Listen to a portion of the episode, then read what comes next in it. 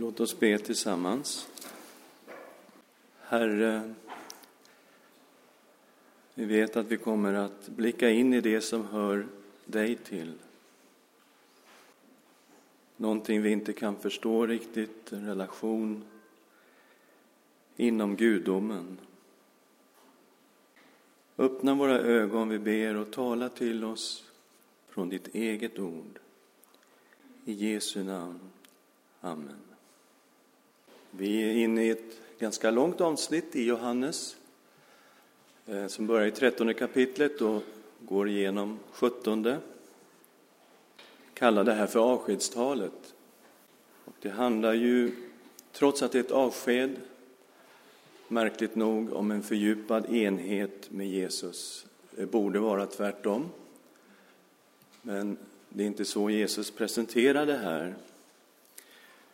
Och det som är väldigt speciellt med avskedstalet är att vi får en inblick i gudomen i det här talet. Det är en enhet och det är ett mysterium som kommer fram. Jag är i Fadern och Fadern är i mig. Allt vad Fadern har är mitt. Och i bönen, allt mitt är ditt och allt ditt är mitt. Det finns ett mysterium som kommer fram här. Också anden är ju oerhört starkt betonad i hela avskedstalet som man nog kan betrakta som ett förberedande för att ta emot anden. Andens uppgift är stark här. Hjälparen som ska sändas i Jesu namn han ska vittna om mig, säger Jesus. Det handlar om sanningens ande som utgår från Fadern. Anden ska överbevisa världen i fråga om synd och rättfärdighet och dom. Anden ska lära lärjungarna allt vad Jesus har sagt och påminna dem om allt vad han har sagt. Anden ska leda lärjungarna in i hela sanningen. Anden ska förhärliga Kristus. Och Anden ska bo i de troende. Och det är här som hela hemligheten kommer, hur Jesus kan ta avsked och ändå komma nära. I och med att Anden ska bo i oss, så bor Kristus i oss genom den heliga Ande. Jag ska inte lämna er faderlösa, jag ska komma till er. På den dagen ska ni förstå att jag är i min fader, att ni är i mig och jag är i er. Och detta med kärleken till Jesus. Den som älskar mig håller mina bud. Och det är just i Andens kraft som vi kan hålla Jesu bud. Och han säger att vi ska komma till honom och taga vår boning hos honom. Och vi är Fader, Son, helig Ande. En Gud ska bo i oss genom Anden. Det är också den här fantastiska gemenskapen som beskrivs i det femtonde kapitlet om vinträdet och grenarna. När Kristus är vinstocken och vi är grenarna i Kristus. Och kallelsen för oss är att förbli i Kristus så att livet flödar från vinstocken in i grenarna och bär frukt. Och det handlar om en frukt som är Kristus lik. Det handlar om kärlek, det handlar om glädje, det handlar om frid. Men det handlar också om en frukt som består, en frukt som vi inte kan bära i oss själva. Och Jesus betonade att mig förutan kan ni ingenting göra. Jesus beskrivs också i avskedstalet som den enda vägen till Gud. Säg, jag har gått ut från Fadern, jag lämnar världen och går tillbaka till Fadern. Han som har kommit från Gud och gått till Gud är också vägen, den enda vägen till Gud. Han sa, jag är vägen, sanningen och livet. Ingen kommer till Fadern utom genom mig. Och i slutet av det här underbara talet så kommer den här bönen. Och det är den vi ska titta på idag i det sjuttonde kapitlet. Sedan Jesus hade sagt detta såg han upp mot himlen och bad. Fader, stunden har kommit, förhärliga din son för att sonen må förhärliga dig. Du har gett honom makt över alla människor för att han ska ge evigt liv åt alla dem som du har gett honom. Detta är evigt liv, att de känner dig, den ende sanne Guden och den som du har sänt, Jesus Kristus. Jag har förhärligat dig på jorden genom att fullborda det verk som du har gett mig att utföra. Fader, förhärliga nu mig i den härlighet som jag hade hos dig innan världen var till. Jag har uppenbarat ditt namn för de människor som du har tagit ut ur världen och gett mig. De var dina och du gav dem åt mig. Och de har hållit fast vid ditt ord. Nu har de förstått att allt vad du har gett mig kommer från dig, ty det ord som du har gett mig har jag gett dem. Och de har tagit emot dem och har verkligen förstått att jag har utgått från dig, och de tror att du har sänt mig. Jag ber för dem. Det är inte för världen jag ber, utan för dem som du har gett mig eftersom de är dina. Allt mitt är ditt och allt ditt är mitt, och jag är förhärligad i dem. Jag är inte längre kvar i världen, men de är kvar i världen. När jag går till dig, helige Fader, bevara dem i ditt namn. Det som du har gett mig för att det ska vara ett, liksom vi är ett. Medan jag var hos dem bevarade jag dem i ditt namn, dem som du har gett mig. Jag vakade över dem och ingen av dem gick förlorad, ingen utom fördärvets man, för att skriften skulle uppfyllas. Nu går jag till dig, och detta säger jag medan jag är i världen, för att deras hjärtan ska vara fyllda av min glädje. Jag har gett dem ditt ord, och världen har hatat dem, eftersom de inte är av världen, liksom inte heller jag är av världen. Jag ber inte att du ska ta dem ut ur världen, utan att du ska bevara dem för det onda. Ty det är inte av världen, liksom inte heller jag är av världen. Helga dem i sanningen, ditt ord är sanning. Liksom du har sänt mig till världen har jag sänt dem till världen. Och jag helgar mig för dem, för att de ska vara helgade i sanningen. Men inte bara för dem ber jag, utan också för dem som genom deras ord kommer till tro på mig. Jag ber att de alla ska vara ett, och att så som du, Fader, är i mig och jag i dig, också det ska vara i oss för att världen ska tro att du har sänt mig. Och den härlighet som du har gett mig har jag gett dem för att det ska vara ett liksom vi är ett. Jag i dem och du i mig för att det ska vara fullkomligt förenade till ett. Då ska världen förstå att du har sänt mig och har älskat dem så som du har älskat mig. Fader, jag vill att där jag är ska också det som du har gett mig vara med mig så att de får se min härlighet som du har gett mig eftersom du har älskat mig innan världens grund var lagd. Rättfärdige Fader, världen har inte lärt känna dig, men jag känner dig och det vet att du har sänt mig. Jag har gjort ditt namn känt för dem, för dem och skall göra det känt för att den kärlek som du har älskat mig med ska vara i dem och jag i dem. Ja, det är en fantastisk bön vi har framför oss. Och Jesus, han avslutar själva avskedstalet med just det här. Han lyfter upp sin blick mot, ögonen, mot himlen och så ber han. Fader, stunden har kommit. Och så ofta i Johannes så är det detta att hans stund inte har kommit. Men här i bönen så har stunden kommit. Vi är precis i kanten av Getsemane. Han kommer att arresteras bara en kort stund efter den här bönen. Stunden har kommit. Förhärliga din son för att sonen må förhärliga dig.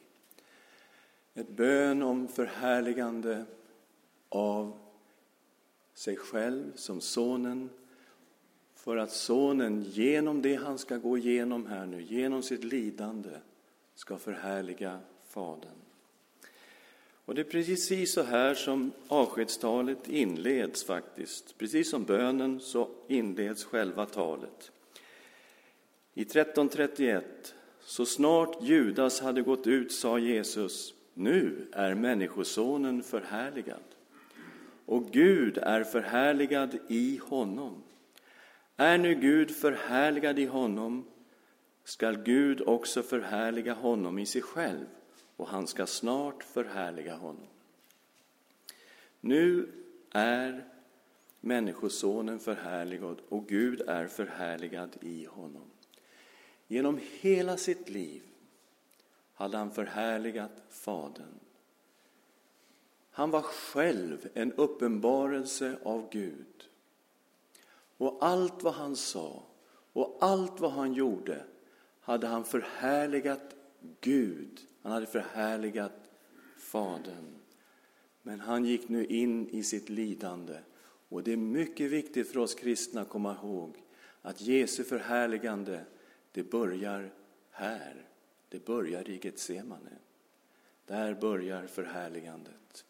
Genom hans lidande, som Hebreerbrevet 2 säger, att han blev krönt med härlighet och ära genom sitt dödslidande. Och det är i den korsfäste Kristus som vi ser Guds härlighet uppenbarad.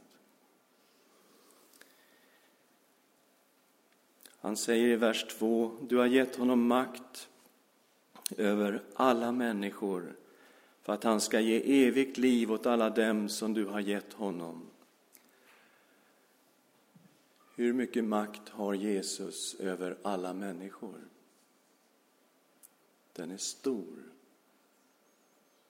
Jesus Kristus är Herre. Han har all makt i himlen och på jorden. Och Jesus säger till Fadern, du har gett honom makt över alla människor med en bestämd avsikt att Jesus ska ge evigt liv åt alla dem som Fadern har gett honom. Och på flera ställen i Johannes evangeliet så är de troende personliga gåvor från Fadern till Sonen. Tänk på dig själv som en gåva inom gudomen, mellan Fadern och Sonen. Åt alla dem som Fadern har gett honom ska Sonen ge evigt liv. Och vad är det då? vad är det Sonen ger till alla dem som Fadern gett honom? Han ger dem evigt liv och det är att känna Gud. Detta är evigt liv. Att de känner dig, den enda sanne guden och den som du har sänt, Jesus Kristus. Det Jesus ger oss är alltså en personlig gemenskap med Gud. När börjar den? Den börjar här. Den börjar här i tiden. Men den bryter rakt igenom tiden in i evigheten. En personlig gemenskap med Gud. Det är underbart. Detta är vad Jesus ger som en gåva till alla dem som Fadern har gett honom. Jag har förhärligat dig på jorden genom att fullborda det verk som du har gett mig att utföra. Fader, förhärliga nu mig med den härlighet som jag hade hos dig innan världen var till. En bön från Sonen att han ska få bli förhärligad med samma härlighet som han hade hos Fadern innan världen skapades. Vad fanns innan något blev skapat? Då, mina vänner, då fanns Gud. Och Fadern och Sonen delade den eviga härligheten innan världen blev skapad. Vem är Sonen? I begynnelsen var Ordet och Ordet var hos Gud och Ordet var Gud. Detta var i begynnelsen hos Gud. Genom det har allt blivit till. Och utan det har inget blivit till som är till. I det var liv och livet var människornas ljus. Ordet var Gud. Kristus, Sonen, var Gud. Och ändå hos Gud, den treenige, Fader, Son, helig Ande, i en gudom, delade evig härlighet innan världen var till. 24 versen. Fader, jag vill att där jag är ska också det som du har gett mig vara med mig, så att de får se min härlighet som du har gett mig, eftersom du har älskat mig innan världens grund var lagd. Innan något blev skapat var kärlek i gudomen. Evig kärlek. Kärleken är evig. Gud är kärlek. Och det var kärlek i gudomen innan någonting blev skapat. Fader, förhärliga mig med den härlighet som jag hade hos dig innan världen var till. Blev han bönhörd? Fick han uppleva detta, Kristus? Han som nu gick in i sitt lidande, han som tar på sig all vår synd och skuld, all, alla våra misslyckanden, all vår skam, allting bar han. Fick han uppleva detta, att bli förhärligad med samma härlighet som han hade innan världen var till. Paulus är kristallklar på att det fick han uppleva. Filipperbrevet 2. Var så till sinnes som Kristus Jesus var. Fast han var till i Guds gestalt räknade han inte tillvaron som Gud som segerbyte, utan utgav sig själv genom att anta en tjänares gestalt då han blev människa. Han som till det yttre var en människa ödmjukade sig och blev lydig ända till döden, döden på korset. Därför, lyssna, därför har också Gud upphöjt honom över allting och gett honom namnet över alla namn. För att i Jesu namn alla knän ska böja sig i himlen, på jorden, under jorden och alla tungor bekänna Gud Fadern till ära att Jesus Kristus är Herren. Han blev bönhörd. Fader, förhärliga mig med den härlighet som jag hade hos dig innan världen var till. Jag har uppenbarat ditt namn för de människor som du har tagit ut ur världen och gett mig. Det var dina och du gav dem åt mig och de håller fast vid ditt ord. Nu har de förstått att allt vad du har gett mig kommer från dig Ty det ord som du har gett mig har jag gett dem, och de har tagit emot dem och har verkligen förstått att jag har utgått från dig och de tror att du har sänt mig. Jag har uppenbarat ditt namn. Det är inte vilket namn som helst. Det handlar om det namn som är över alla namn. Det finns bara ett namn över alla namn och det är Jahve det är Guds namnet, det heliga Guds namnet. Uppenbarat i Kristus. I själva hans person. Ordet var Gud. Ordet blev kött. Och vi såg härligheten. Vi såg lika som en enfödd sons härlighet från sin fader och han var full av nåd och sanning. Han var en uppenbarelse av Gud i allt han sa och gjorde. Han har uppenbarat namnet, ty de ord som du har gett mig har jag gett dem. Och här låg uppenbarelsen i ordet, i Guds ordet. Alla ord som han talade var ord som Fadern gav honom. Han säger i avskedstalet, det ord jag talar, talar inte av mig själv. Det är ju Faderns ord som jag talar. Och här har han uppenbarat Gud. Han har fått Guds ordet och han har gett det till sina lärjungar. Och han som gav Guds ordet till sina lärjungar, han är ordet själv i hela sin person. Jag ber för dem. Han markerar att han ber inte för världen, men han ber för sina lärjungar. Allt mitt i ditt och allt ditt är mitt och jag är förhärligad i dem. Jag är inte längre kvar i världen, men de är kvar i världen. När jag går till dig. Och vad är det han ber för?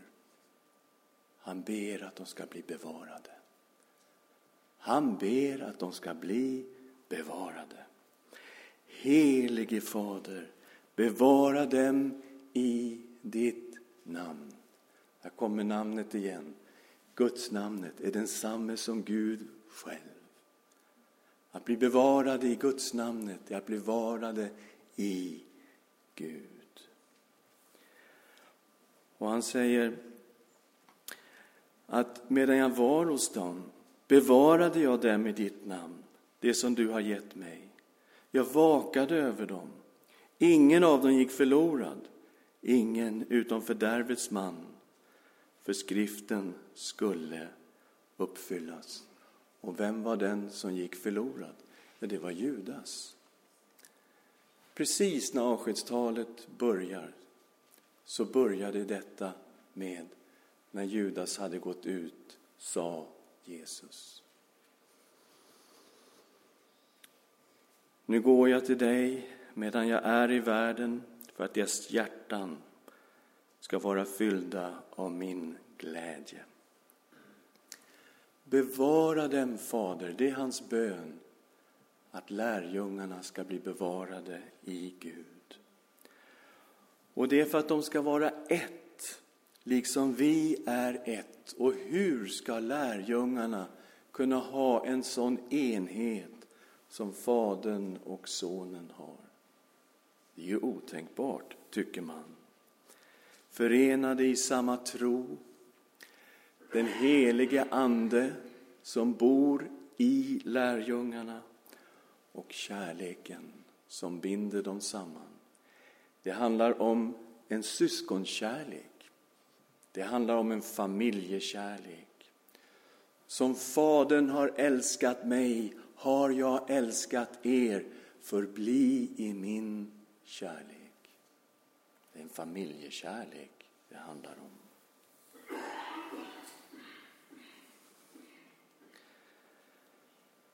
Jag ber inte att du ska ta dem ut ur världen, utan du ska bevara dem för det onda. Bevara dem med ditt namn. Bevara dem för det onda. Hans bön är Gud, Fader, bevara alla dem som du har gett till mig. De är inte av världen, liksom inte heller jag är av världen. Och det snurrar till på en gång.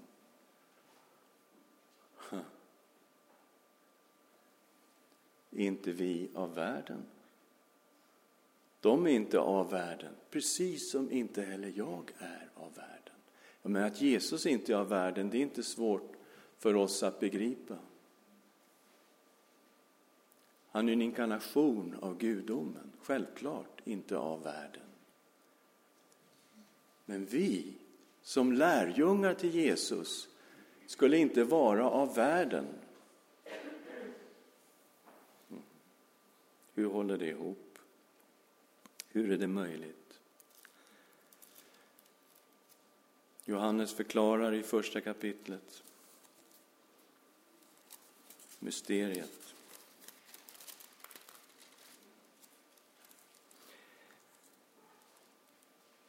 Det sanna ljuset som ger ljus åt alla människor skulle komma till världen. Han var i världen och världen hade blivit till genom honom. Och världen kände honom inte. Han kom till sitt eget, hans egna tog inte emot honom. Men åt alla dem som tog emot honom gav han rätt att bli Guds barn. Åt dem som tror på hans namn. De är inte födda av blod, ej heller av köttets vilja eller av någon mans vilja, utan av Gud. Det sanna ljuset kommer in i världen. Världen har blivit skapat genom honom. Han kom till sitt eget. Det var hans för att han hade gjort det. Skaparen kom på besök till världen. Världen vill inte veta av honom. Han kom till sitt eget, hans egna tog inte emot honom. Men några gjorde det. Och alla de som tog emot honom, de fick rätten att bli Guds barn genom födelse. Och det är väldigt tydligt att de blev födda, inte av blod. Jag kan inte säga, men min pappa han var ju troende min mamma var troende, därför är jag född av Gud, inte av blod. Det är inte så. Inte av köttets vilja, inte mina egna ansträngningar som kunde föda mig på nytt. Inte någon mans vilja, ingen präst, ingen påve, ingen människa kan föda mig och göra mig till Guds barn.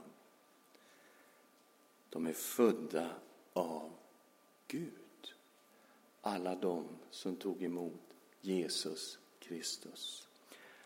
Det är inte av världen, liksom inte heller jag är av världen, tillhör något annat än världen, tillhör Gud. Hur ska de blir bevarade. Hur ska de bli bevarade? En bön till Fadern. Bevara dem i ditt namn, bevara dem från det onda. Hur ska det gå till? Vers 17. Helga dem i sanningen. Ditt ord är sanning. Liksom du har sänt mig till världen har jag sänt dem till världen. Här har vi det som skyddar. Guds ordet. Helga dem i sanningen. Ditt ord är sanning. Det var det som Jesus hade gett lärjungarna. Ordet, vers 8. Ty det ord som du har gett mig har jag gett dem. Vers 14. Jag har gett dem ditt ord och världen har hatat dem eftersom de inte är av världen liksom inte heller jag är av världen. Helga dem i sanningen. Ditt ord är sanning. Helga, svårt ord. Avskilj dem. Det betyder att vara avskild från det onda. Avskild för Gud. I världen finns fullständigt annorlunda värderingar än de som Gud har. Men Guds värderingar, de står här. Och de är helt annorlunda. Hur ska vi klara av, bevaras från det onda om vi inte tar emot Guds ordet i våra hjärtan? Det är ingen idé att ens försöka. Men tack och lov, Gud är inte tyst. Gud har talat. Det finns ytterligare ett skydd, vers 19. Jag helgar mig för dem för att de ska vara helgade i sanningen. Vad betyder detta? Ja, det blir en tolkningsfråga, men 1917, jag helgar mig till ett offer för dem, för att de ska vara i sanning helgade. Bibel 2000 har samma, Gertz har samma, Hedegård har samma. Att det handlar om att Jesus helgar sig till ett offer för oss. Och här har vi ett skydd från den onde och från det onda. Jesu blod renar från all synd. Här finns ett skydd mot ondskan. Här finns reningen. Här finns förlåtelsen.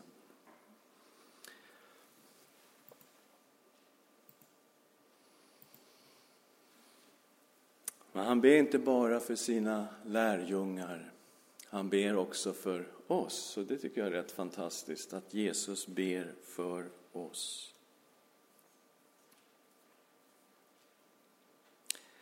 Vers 20. Men jag ber inte bara för dem, utan också för dem som genom deras ord kommer till tro på mig. Jag ber att de alla ska vara ett, och att så som du, Fader, är i mig och jag är i dig, också det ska vara till, i oss, för att världen ska tro att du har sänt mig. Så Jesus ber för oss, för dem som genom deras ord ska komma till tro. Han ber att vi ska vara ett. Ett i tro, ett i anden, ett i kärlek.